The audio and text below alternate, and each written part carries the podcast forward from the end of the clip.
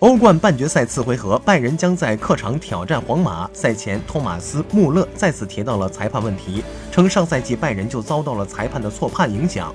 穆勒非常直白地说：“所有人都知道去年的时候发生了什么。皇马有两个越位进球，今年又有尤文图斯最后时刻的点球。我认为主场的氛围不应该对裁判造成影响。”谈及首回合表现不佳、备受批评的莱万，穆勒表示：“如果我们没能进球，总会有人被批评。莱万的能力无可置疑，皇马也有伟大的射手。首回合没有进球，他就没有受到质疑。”